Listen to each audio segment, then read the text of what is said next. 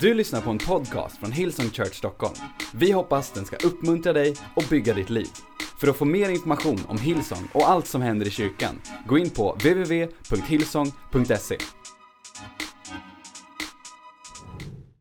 Idag så ska vi läsa mycket Bibeln. Jag ska inte predika så länge, men eh, ni vet om man inte har en bra predikan då är det bara att läsa några kapitel. Det var någon som sa det bästa med en predikan är alltid när man läser Bibeln. Det är alltid, det är alltid liksom piken av en predikan.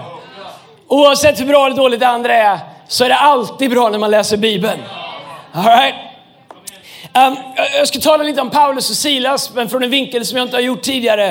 Uh, jag ska tala om när Paulus kom till Filippi. Jag hade förmånen att vara i Filippi för några veckor sedan. Var i Thessaloniki och, och, och åkte buss, vilket inte händer så ofta, till, eh, eh till en stad som heter Filippi. Den finns inte längre, men eh, den fanns fram till ungefär 1300-talet. Och, en antik stad i, i Traken i norra Grekland och den grundades, ska vi se här, jag kan ju inte det här utan till så jag står inte här och briljerar. Av Filip den andra år 356 år före Kristus. Paulus upprättade i staden 53 år efter Kristus en av de äldsta kristna församlingarna till vilket även ett av hans brev är ställt, Filippibrevet. Filippi var ännu mot slutet av medeltiden en blomstrande stad tills den förstördes av det Osmanska riket och övergavs på 1300-talet. När den, när den var i sin blom så, så, så var den en, eh, en eh, som man kan säga som en romersk liksom, uh, outpost. Och man bröt mycket guld, det fanns mycket guld där, men den ligger i en bergsluttning. Och, eh, Brutus kom dit efter att eh, han hade ha, liksom kommit på kant med Caesar. Ni vet, även du min Brutus. Efter det så flydde han dit och sen så blev det krig och Caesars, eh, liksom, det, det var full, full fart där. Men det var en otroligt avancerad stad. Det var otroligt, eh, till skillnad från andra delar av världen så vet vi väldigt mycket om de här städerna i Grekland eftersom den grekiska kulturen var väldigt långt framstående när det kom till att skriva ner saker, till utbildning och till filosofi och andra saker. Och vi ska läsa ifrån Apostlagärningarna kapitel 16 om när Paulus kommer till Filippi. Och vi ska läsa från vers 6 ända till vers 40. Come on somebody. Youth, om ni har slarvat med andakten så löser vi det här på morgonen så är ni kapp, alright? Är ni med? Jag har fond 16 så jag ser bra, come on. Sedan tog de vägen genom Frygen, alltså Paulus och Silas, och Galatien. Eftersom de blev hindrade av den helige ande från att förkunna ordet i Asien. Tack gode Gud att inte Daniel och Paulina blivit hindrade predika i Asien. När de nådde Mysien försökte de ta sig till Betynien, men det tillät inte Jesu ande. Då reste de genom Mysien ner till Troas. På natten såg Paulus en syn där en makedonier stod och vädjade till honom. Kom över till Makedonien och hjälp oss. Makedonien låg i, i, i, på den europeiska, europeiska sidan. När han hade sett denna syn försökte vi genast ta oss vidare till Makedonien eftersom vi förstod att Gud hade kallat oss att förkunna evangeliet för dem. Vi la ut från Troas och seglar över till Samotrake och nästa dag till Neapolis och därifrån tog vi oss till Filippi som är den största staden i den delen av Makedonien, en romersk koloni. I den staden stannade vi några dagar. På sabbaten tog vi oss ut genom stadsporten och gick längs en flod där vi antog att det skulle finnas en böneplats. Det som hände var att Paulus och Silas kom till Filippi. Det fanns ingen kristen kyrka där, det fanns ingenting, fanns inte ens en synagoga där. Men de hade hört att det skulle finnas lite judar. Eh, Filippi var en samlingsplats av massa olika kulturer. Och eh, när det var som mest så fanns det fem olika sorters tempel eller eh, liksom gudstjänstlokaler, olika religioner. Så Paulus och Silas kommer dit för att leta efter några få judar. Man kan tänka vilken omsorg Gud har. Han skickade posten Paulus och Silas. Det var inte så att de tog en flight som jag gjorde till Sydney. Utan de åker båt och de går och grejar. För att de hade hört att det kunde finnas en handfull judar äh, vi, vi, vi, eh, längs floden vi antog att det skulle finnas en böneplats. Vi satte oss ner och började tala till de kvinnor som hade samlats där. En av dem som lyssnade hette Lydia. Hon handlade med purpurtyger och var från staden Thyatira. Och hon hörde till dem som värdade Gud. Herren öppnade hennes hjärta så att hon tog till sig det som Paulus predikade. När hon och hennes familj hade blivit döpta bad hon, om ni anser att jag tror på Herren, kom då och bo hemma hos mig. Och hon övertalade oss. Lydia är den första europe som någonsin blir döpt, som finns nedtecknat som vi vet om. Den första europe som blir döpt var en kvinna. Och det finns också bibeltolkare, vi ska inte fastna där allt för mycket för jag har lite punkter och grejer, men det finns bibeltolkare som faktiskt menar att eh, eh när det betyder, vi kan se hur Paulus ofta startade kyrkor utifrån hem, att det började där. Att den här kyrkan i Filippi faktiskt började i Lydias hem och att hon var föreståndarinnare för den. Well, om det twistar till din teologi så, så bara låt det vara just nu. Jag säger bara att det finns de som tror det. Det vi kan se är att Gud ända från början har använt kvinnor eh, till att vara med och leda, så också i våran kyrka. Vers 16. En gång när vi var på väg till böneplatsen möttes vi av en slavflicka som hade en spådomsande och skaffade sina herrar stora inkomster genom att spå. Hon var en häxa som hade ägare. Hon var slav, hon var häxa och hon spådde människor och pengarna gick till hennes ägare. Hon följde efter Paulus och de andra och skrek, de här människorna är den högste gudens tjänare. De förkunnar för er en väg till frälsning. Så höll hon på i flera dagar. Han hade bra tålamod Paulus. Men Paulus blev upprörd och vände sig om och sa till henne, jag befaller dig i Jesu Kristi namn och lämna henne. Och i samma ögonblick for anden ut. När hennes herrar såg att deras hopp om inkomst var ute, grep de Paulus och Silas och släpade ner dem till torget inför myndigheterna. De förde fram dem till domarna och sa, de här människorna stör ordningen i våran stad. Uh, det de enda de störde var ju deras sätt att ha slavar. De är judar och förkunnar seder som vi romare inte får anta eller följa. Även folket gick till angrepp mot dem och domarna slet av dem kläderna och befallde att de skulle piskas. De fick många rapp och kastades i fängelse och var ledsna för tunnelbanan inte gick den här söndagen. Och fångvaktaren fick befallning att bevaka dem noga. När han nu fick en sån befallning satte han dem i den innersta cellen och låste fast deras fötter i stocken. Vid midnatt var Paulus och Silas i bön och lovsång till Gud medan fångarna lyssnade på dem. Plötsligt kom ett skall, ett kraftigt jordskalv så att fängelset skakades i sina grundvalar. I samma ögonblick öppnades alla dörrar och allas bojor lossnade och föll av. Fångvaktaren vaknade och när han fick se att fängelsedörrarna stod öppna drog han sitt svärd och skulle ta sitt liv eftersom han trodde att fångarna hade flytt. Men Paulus ropade högt, gör dig inte illa. Vi är här allesammans. Då bad han om ljus och rusade in och föll skräckslaget ner inför Paulus och Silas. Sedan förde han ut dem och frågade, herrar, vad ska jag göra för att bli frälst? De svarade, tro på Herren Jesus, så blir du frälst, du och din familj. Och de förkunnade Herrens ord för dem och alla i hans familj. Redan samma timme på natten tog fångvaktaren med dem och tvättade deras sår. Han döptes genast. Kom on, vi har dop nästa söndag. Om du lär känna Jesus idag så kan vi döpa dig i eftermiddag om du vill, eller nästa söndag. Tillsammans med sin familj. Sedan förde han dem upp till sin bostad och dukade ett bord jublande glad över att han med hela, familj, hela sin familj kommit till tro på Gud. När det blev dag skickade domarna sina rättstjänare och lät säga, frige de där människorna.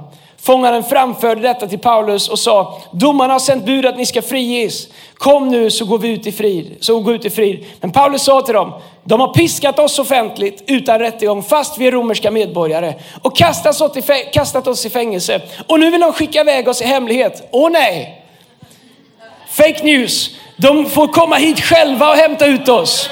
Rättstjänarna framförde dessa ord till domarna som blev förskräckta när de fick höra att de var romerska medborgare. De kom och talade vänligt till dem och förde ut dem och bad dem lämna staden. Men när Paulus och Silas var ute ur fängelset gick de istället hem till Lydia. De träffade bröderna och gav dem uppmuntran och tröst. Sedan drog de vidare. Jag tycker att det är en enormt fascinerande historia enormt fascinerande. Jag ska erkänna att jag inte var, var med så mycket, inte liksom var den som Eh, liksom hade störst fokus på våra historie och geografilektioner. Men jag var i, i Filippi och jag läste på väg på flighten dit, läste jag Apostlagärningarna kapitel 16. Och det är magiskt hur Bibeln kan bli levande när man faktiskt kan besöka. Första gången var i Israel, samma sak. Och jag, jag, tog med lite bilder, jag vet inte om vi kan se dem här. Det blir ju lite lektioner idag. Kan, kan jag få upp den första bilden? Det här är Filippi eh, som det ser ut nu. Man har börjat gräva ut eh, det här och eh, här, här, kortet är taget från den sluttningen där man bröt guld. Här nere ser ni, här var, här var staden. Här, var, här började man bygga en stor träningsarena för att, för, för atleter och grejer. Den blev aldrig klar, så man har bara byggt stolpar och grejer. Här nere fanns, byggdes den första synagogan. Här låg flera olika tempel tidigare som vi kan se där. Jag tror att vi har en bild till. Här tror man, i, i, i, när man forskar i historia, om du åkte till Israel så pratar man om A-site, B-site och C-site. En C-site, det är möjligt att det var här det hände som det står om i Bibeln. En A-site, då är man så säker man kan vara på att det här är den plats som det var, som saker hände. Det här säger man är en A-site. Och det man säger att det här är, är fängelsehålande Paulus och Silas låg i Filippi. Vi, vi träffade en forskare där nere, en historiker, och de tror, de allra flesta tror att det här är den fängelsehålande Paulus och Filippi var, eh, Paulus och Silas var. I Filippi som ni ser så saknas det en del av väggen där. Vi har precis läst om var den väggen tog vägen någonstans och vad som hände där. Jag tror att vi har fler bilder. Wow, wow! Oj! Fängelsehålan igen, se förbi. Se det viktiga. Vi har mer. Det här är en toalett. Jag har bara med det här för att säga att man tror att det är väldigt sannolikt att Paulus gick på den toaletten. Jag vet inte om du kan säga att du har suttit på samma toalett som Paulus, men jag kan säga det. Jag vet inte var du får din kraft ifrån, men jag bara kände att det vibrerar. Jag hade med några filmer, jag vet inte, vi hoppar över dem visst, men vi struntar i det eh, uh, som jag skickade. Uh, eh, har, vi, har, vi, har vi med de filmerna eller? Som jag skickade? Ja, bra. Här döptes Lydia i det här vattnet. Vi läser om att Paulus gick ut med vattnet fram till en plats där han hittade några kvinnor. Där, är det, där, där vet man att Lydia döptes. I det vattnet, rakt där. Amen. Okay, hade vi inte varit så sunda som vi är så hade vi kunnat ta med oss vatten hem i flaskor och, och liksom tagit en bit av Paulus toalett och trott att det fanns kraft i dem. Men vi tror inte att det finns någon kraft i dem. Men vi tror att det är intressant att se att det går att backa upp Guds ord med faktiskt riktiga fynd. Men här är grejen, hela historien börjar med att Gud hindrar Paulus från att göra det som Paulus faktiskt vill göra för att tjäna Gud. Och när jag läser det så, så ställde jag mig frågan direkt, vem kan på det sättet tala in i mitt liv så att de faktiskt kan stoppa mig från saker som jag med de renaste motiv brinner för att göra. Jag tror att, jag undrar hur mycket den helige Ande har hindrat oss från, eller har räddat oss från. Som, uh, hur mycket han har räddat oss från fel beslut. Som vi har gett credit till djävulen för. Jag undrar hur många saker Gud har räddat oss ifrån som vi har skyllt på djävulen för, eller som vi har skyllt på motgångar för, eller som vi har skyllt på andra människor. Hade det inte varit för min uppväxt, hade det inte varit för min förra chef, hade det inte varit för det jag är med hade det, Tänk om det är så att det som du anklagar är faktiskt är Gud. Att det är Gud som hindrar dig från vissa saker som du försöker stånga din panna blodig, till och med med rena motiv. För det vi läser är att den helige ande hindrar Paulus och Silas. Men, men, men det är inte ens det är det bästa. Det bästa är att Paulus, han är så fine-tunad i den helige ande att han faktiskt uppfattar att den helige ande försöker hindra honom. Eller som jag läser det, han är så pragmatisk så om en dörr stängs så letar han bara efter en annan. En del av oss, om en dörr stängs, hela våran värld faller ihop. Det måste vara som vi har tänkt det, på det sätt som vi har tänkt det. Gud måste göra det så som vi förstår förstår det. Paulus han gör det enkelt för sig. Om den dörren stängs så provar jag den här dörren. Det visar sig att den helige ande stängde den, men han öppnade den här. Allt han ville var att tjäna Gud med sitt liv. Du vet, ibland i våra liv så stängs dörrar, men det betyder inte att Gud inte längre är i kontroll över våra liv. Ibland i våra liv så saker vi trodde att vi skulle göra blir inte. Det där vi startade, det där vi påbörjade, den där idén vi hade, det där teamet vi gick med i, det där som vi hade hoppats på blev inte som det blev. Men istället för att gå in i en annan dörr så stannar vi så ofta förvirrade eller bittra eller lägger vår energi på att förklara eller göra ursäkter. Men tänk om vi skulle leva bara lite mer pragmatiskt. Gud, mitt beslut är att tjäna dig. Så Gud, om inte du behöver mig här här så är jag beredd att bli använd här. Så länge jag får bli använd av dig Gud. Jag tror att den helige Ande är mycket mer intresserad av att leda oss i våran vardag än vad vi förstår. Jag tror att den helige Ande är mycket mer intresserad av att få leda oss på ett otroligt mycket enklare sätt. Och ett mycket mer mänskligt sätt än vad vi ibland tror. Vi längtar efter vingspetsar och fjädrar och eldskrift och liksom vind, sol, vind, vindar och vatten. Och på alla sätt ska det liksom kännas den heligande gör. Men jag upptäckte att så mycket av den heligande, den heligande gör är i att bara våga sätta en fot framför den andra och våga följa det han öppnar.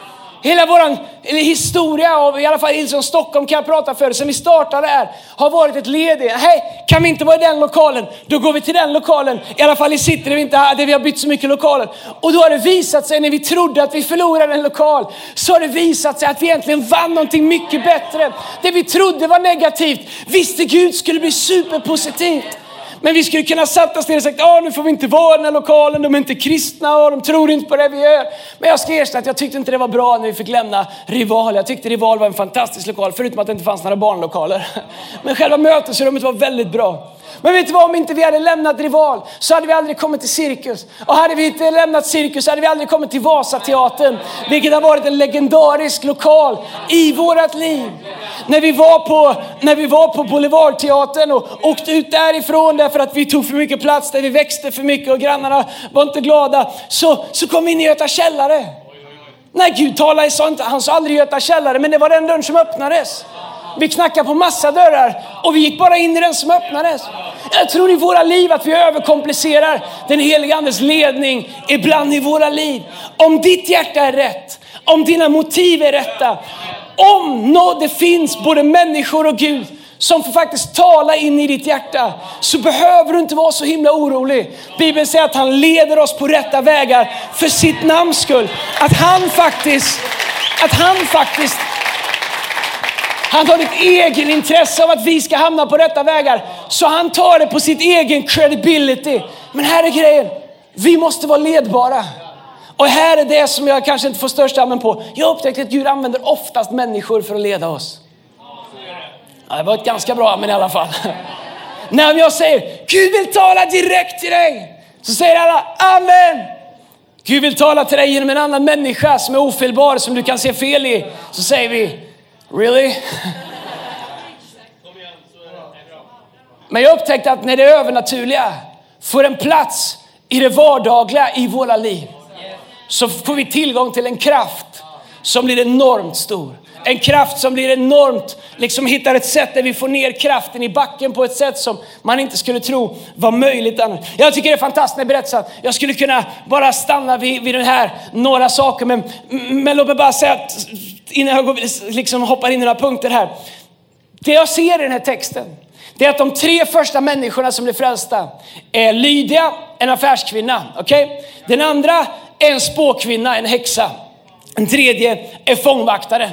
Nej, om du hade varit Gud, eller om du hade varit Paulus och du tänker att du ska åka till Filippi och starta en kyrka. Jag menar, jag tyckte att jag hade ett bra, vad man säger, grundarteam. De som var med när vi startade här från början.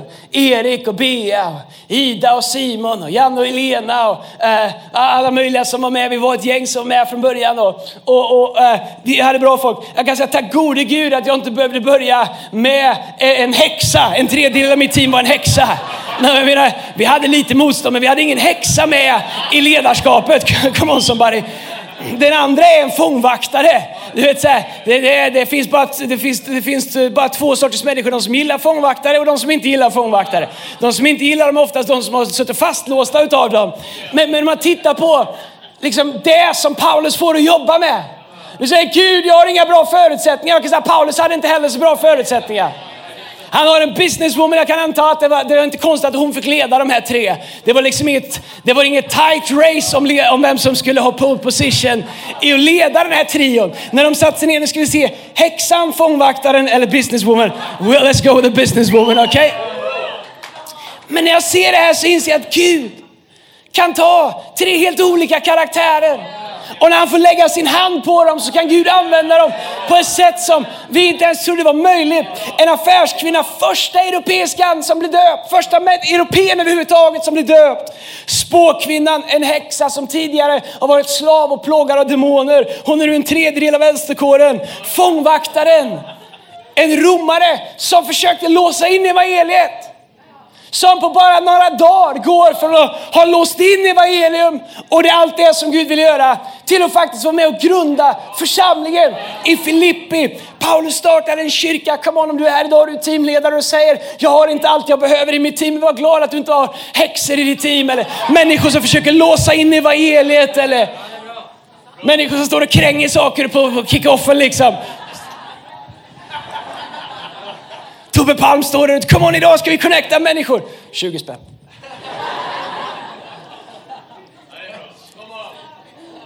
Det jag ser är att Gud kan göra vad han vill med vad han får. Och det jag inser att det är inte, det är inte vad, vad Gud kan göra och inte göra. Det är vad vi är beredda att lägga Guds händer som avgör vad Gud kan göra när jag läser det så, så känner jag att det finns en tröst i det. För jag ska vara helt ärlig och säga att under de 12 åren som vi startade kyrkan 11 och så har det funnits så många gånger där jag har sagt Gud, Gud du borde ha kunnat hitta någon som är bättre än mig på det här. Någon som är bättre på organisation, någon som har mer tålamod, någon som är, som är bättre på att lyssna, någon som är mer tålmodig, någon som, du vet så här, whatever. Men jag inser att Gud han tittar inte så mycket efter våra kvalifikationer utan han tar oss till våra olika kallelser och det som definierar vad Gud kan göra är vad vi är beredda att överlåta i hans händer. Och mitt i våran eh, bristfällighet så är det våran vardaglighet som Gud är ute efter. Det är en affärskvinna som han är ute efter. En fångvaktare, han är definierad utifrån hans yrkesroll. Samma sak, kvinnan, jag vet inte ens vad hon hette. Det, Paulus berättar bara om vad hon gjorde, eller författaren berättar bara om vad hon gjorde. Men vän, det är din vardaglighet som Gud kan använda.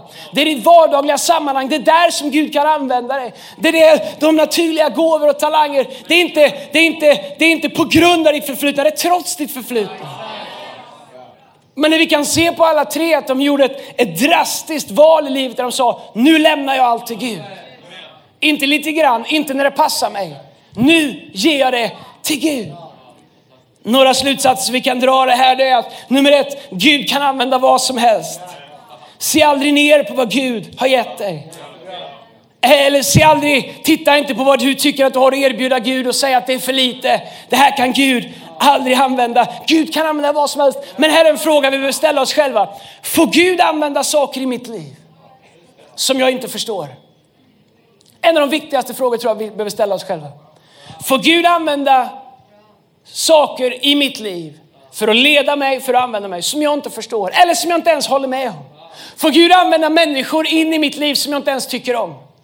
För om vi säger att Gud kan göra vad som helst, att Gud kan, att Gud kan använda vad som helst och vem som helst, då måste också vi fatta ett beslut om vi vill ha del av allt som Gud har för oss. Att Gud får använda Saker som jag inte förstår, saker som jag inte har referensramar till, saker som jag kanske inte ens håller med om eller tycker om för att leda mig. Men om Gud bara får använda saker du förstår, människor du tycker om, människor du föredrar, sätt som du håller med om. Om det är det enda sättet Gud får använda dig så kommer du drastiskt begränsa vad Gud kan göra i ditt liv. Du kommer drastiskt, jag lovar dig, alla människor som Gud använder i ditt liv kommer du störa dig på. Förr eller senare. Alla människor som Gud vill använda i ditt liv kommer du se mänsklighet i förr eller senare. Det är där och då. Jag säger inte som en ursäkt för någon, framförallt inte för oss ledare. Men det är där och då du måste fatta ett beslut. Om din bild av Gud är så stor att Guds fullkomlighet kan användas även genom mänsklig bristfällighet. Och om du har det förtroendet för Gud utifrån din egen relation med Gud så kommer Gud göra saker i ditt liv. Det är det enda sättet det går att bygga en kyrka på där människor kan hålla samman.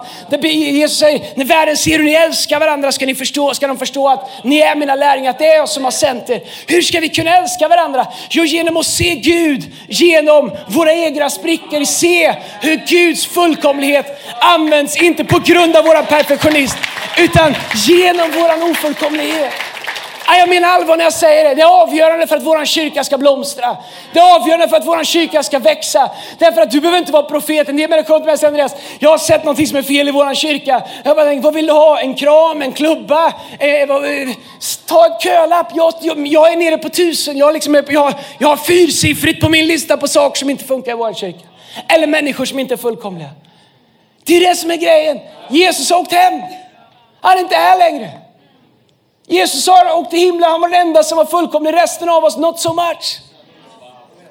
Men jag tror att Gud kan använda vem som helst, att han kan använda vad som helst, att han inte bryr sig om mina preferenser. Att Gud använder, och jag vill fatta ett beslut om att Gud får använda även det jag inte förstår, eller det jag inte tycker om, eller det jag inte håller med om. Om man försöker tala till mig i Jesu namn. Vi värderar vad Gud kan göra utifrån förutsättningar, men Gud han värderar vad han kan göra utifrån våran tro och våran lydnad. Det var Paulus tro, hans lydnad som tog han till Filippi. Det var, det var Paulus lydnad när Gud stängde en dörr som gjorde att en häxa blev befriad. Förstår ni? Det var ingen magi, det var mänsklig lydnad. Paulus sa, okej okay, det är stängt där, jag går dit.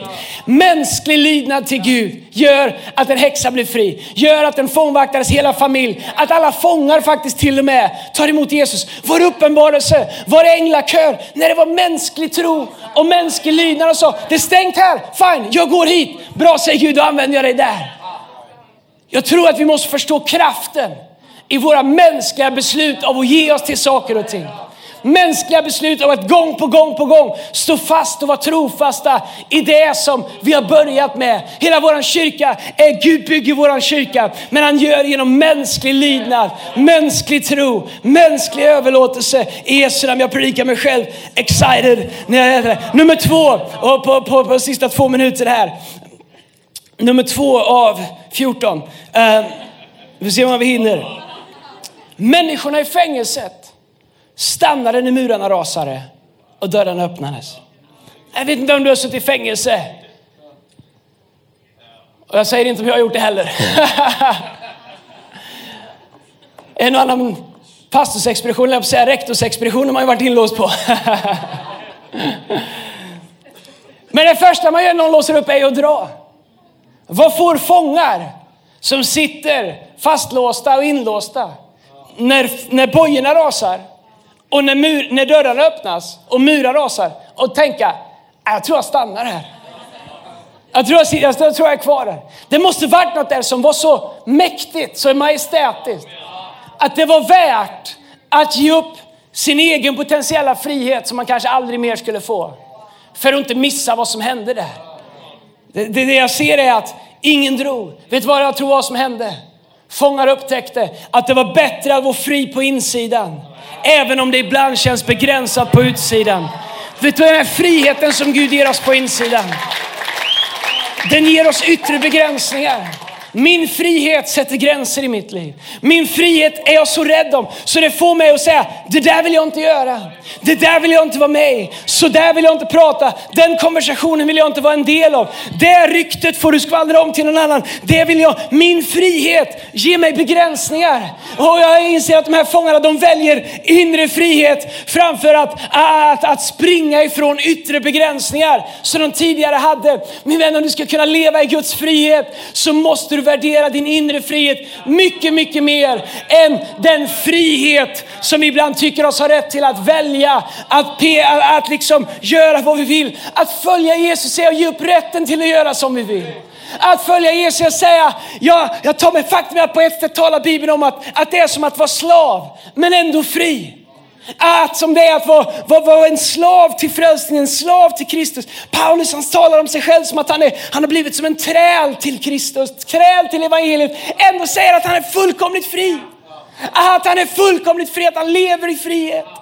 Men han säger, han säger det inte som att jag har fångat Kristus, utan som att Kristus har fångat mig. I En annan översättning säger att han har greppat mig. Grab the hold on, säger den engelska översättningen. Fångad. Min, vår minsta hund är så liten så när han inte gör som jag säger ska jag ta honom i ryggskinnet och lyfta honom upp så här. Ja, om du tycker att det gör ont så gör det inte det på dem. Men eh, nu har jag fått försiktig för han har bara ett öga kvar, det andra har ramlat ut så man får, jag får ta honom under magen nu. Det blir dålig stämning här inne hör jag. Om du undrar varför din hund är ouppfostrad så kanske så vet du varför nu. Men eh, men för ett tag sedan så, så smet han och han fick se någon katt och han drog iväg rakt mot eh, en väg där det kom bilar. Och jag hann emellan och jag kastade mig och fick till slut bara tag i svansen på honom och drog in honom i, i, svansen. Man kan tänka, Andreas hur kan du göra det? Och det är bättre för honom att jag håller honom i svansen än att en bil kör över honom. Du förstår, frihet i Kristus, helt utan begränsningar, det är bara en illusion. Det är inte frihet. Frihet kommer alltid ge oss yttre begränsningar begränsningar som är där för att bevara vår frihet i Jesu namn. Amen. Det jag ser det tredje här, att inget kan hindra eller låsa in hoppet och kärleken från Jesus. Det kommer att hitta sin väg till dig, som det hittade sin väg till Filippi. Det krävdes att Gud skulle stänga en dörr för att han skulle hitta sin väg till Filippi. Bandet, ni kan bara komma upp här. Vet, jag är inte så orolig som en del är över att kristendomen ibland blir lite marginaliserad i Sverige. Jag tycker det är trams att man inte kan få ha en skolavslutning i kyrkan och den nervositet som finns över skolor och annat. Och vår absoluta dåliga självbild här i Sverige, ett sätt samtidigt bara i taget, det är tragiskt. Men vet du, jag är inte så stressad över det. Därför att man kan inte låsa in evangelium. Du kan inte lagstifta bort evangelium. Du kan inte, du kan inte skapa, nej jag säger inte att vi ska gå med på allting, men, men, men på insidan, jag är inte orolig. Gud hittade en väg till Filippi och även om han försökt sätta dig i fängelse så vi hade Gud en väg ut ur fängelse. Det finns alltid en väg för evangeliet. Stänger de en dörr så öppnar Gud en annan. Säger de ni får inte ha skolavslutning i skolan, nej men då får vi bjuda in allihopa till This is Christmas i Jesu namn. Come on somebody. Det kommer alltid finnas en väg.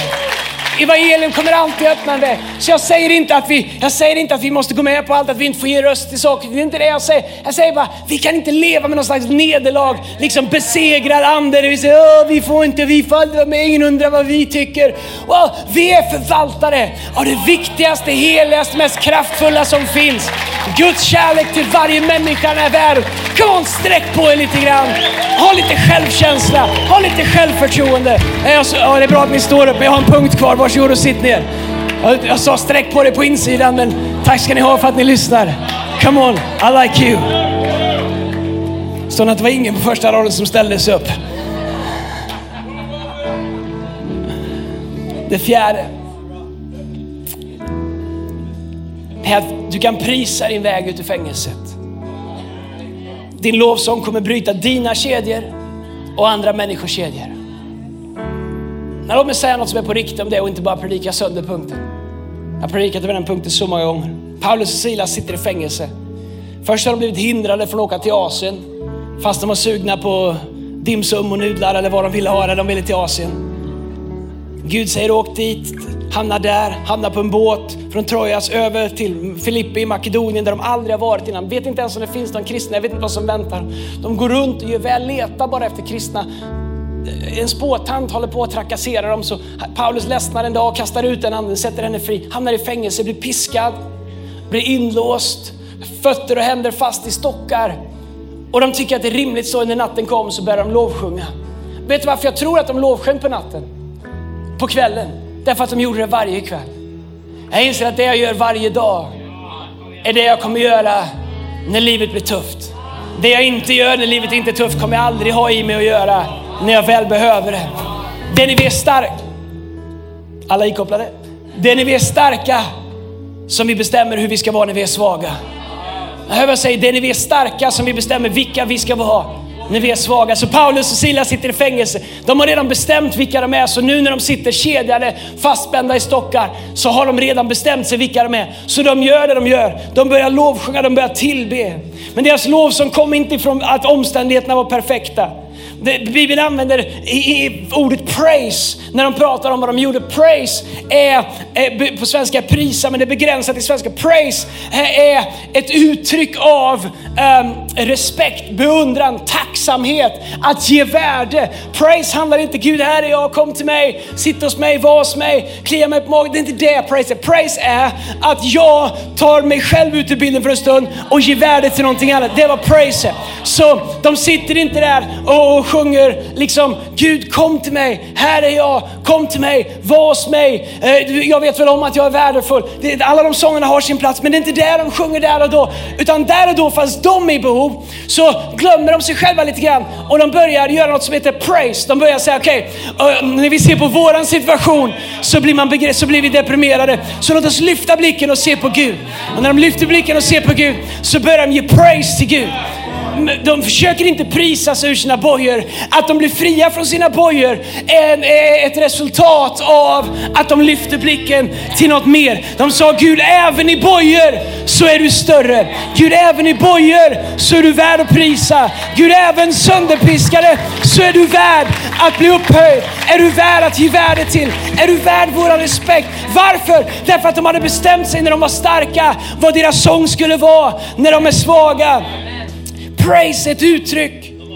Praise är någonting vi ger. Lovsång och tillbedjan, det är någonting som vi kan offra till Gud. Praise, det är någonting som vi ger. Det är en gåva vi ger, det är ingen känsla. Det är ingenting som, det, det är någonting vi ger. Här inne, du vet vi pratar om att Gud använder det naturliga. Praise är ett beslut. När vi har lovsång här i vår kyrka så börjar vi ofta med en praise-låt, en sn lite snabbare låt vi, som handlar om hur stor Gud är. Varje gång vi gör det så tänker vi på Gud, det här är min gåva till dig idag. Jag ger det här till dig, jag ger dig ditt värde, jag bekräftar ditt värde, jag säger till dig vem du är. Det är min gåva. Jag kan erkänna, vi har 75 miljarder möten varje söndag och har haft det i massa år. Det är inte alla, i början på alla möten som jag känner mig superinspirerad. Ju längre dagen går, ju, ju mer får man tala om för sig själv. Come on, ge den här gåvan till Gud. Det här mötet också, praise. Praise är ett beslut, inte en omständighet. Praise tar Gud in i dina omständigheter. Praise river murar i ditt inre och runt omkring dig. Praise fick kedjorna att ramla av Paulus och Silas och även de runt omkring. Praise sätter inte bara dig fri, det sätter andra människor fri. Här är grejen. Vi har ett ansvar att lyfta våran blick till Gud. Därför att any given Sunday så kan det stå någon bredvid dig. Du säger, jag är inte kedjor idag, men det kan stå någon bredvid dig som behöver din praise så att deras kedjor ska lossna. Du förstår, våran gudstjänst pågår därifrån längst bak till den väggen, från den väggen till den väggen. Det pågår, det är överallt, det är inte här uppe och ni tittar på det. När vi lovsjunger, när vi tillber så gör vi det tillsammans. Och vi är inte en kyrka som kommer och, och liksom väntar lite på att lovsången ska ta, ta, ta, slut. Nej, vi inser när lovsången börjar, då är vi i fängelsecellen tillsammans med andra människor. Och våra kedjor kanske har fallit av eller de sitter fortfarande kvar. Men vi sjunger inte bara för våran frihet. Vi sjunger för att murarna ska rasa för alla människor. Och det spelar ingen roll om du säger, vem är jag att lovsjunga? Kanske känner du, jag är ingenting. Well, du är ingen häxa i alla fall. Du är ingen fångvaktare som låser in evangelium i alla fall. Du är mer än det. Men vem du än är idag, jag är här idag för att säga dig att det finns ett praise som kan bryta dina kedjor. Det finns ett praise som kan bryta din depression. Det finns ett praise som kan bryta dina tvivel. Det finns ett praise som kan återupprätta ditt äktenskap. Det finns ett praise i Jesu namn som kan göra det inte bön, det inte samtal kan göra, det som inget annat kan göra, det kan Gud göra när vi väljer att ge vårat praise till honom. Kom on, jag har bett teamet leda oss i en sång. Hela vägen framifrån, hela vägen bak. Om du är här idag och du säger för min skull, för min grannes skull, så är jag här för frihet idag. Kom on, lyft upp din röst i Jesu namn.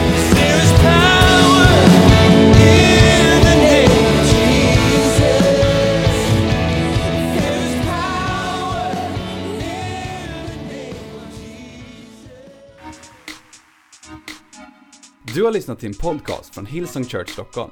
Om du vill veta mer om vår kyrka eller om våra söndagsmöten, surfa in på www.hillsong.se.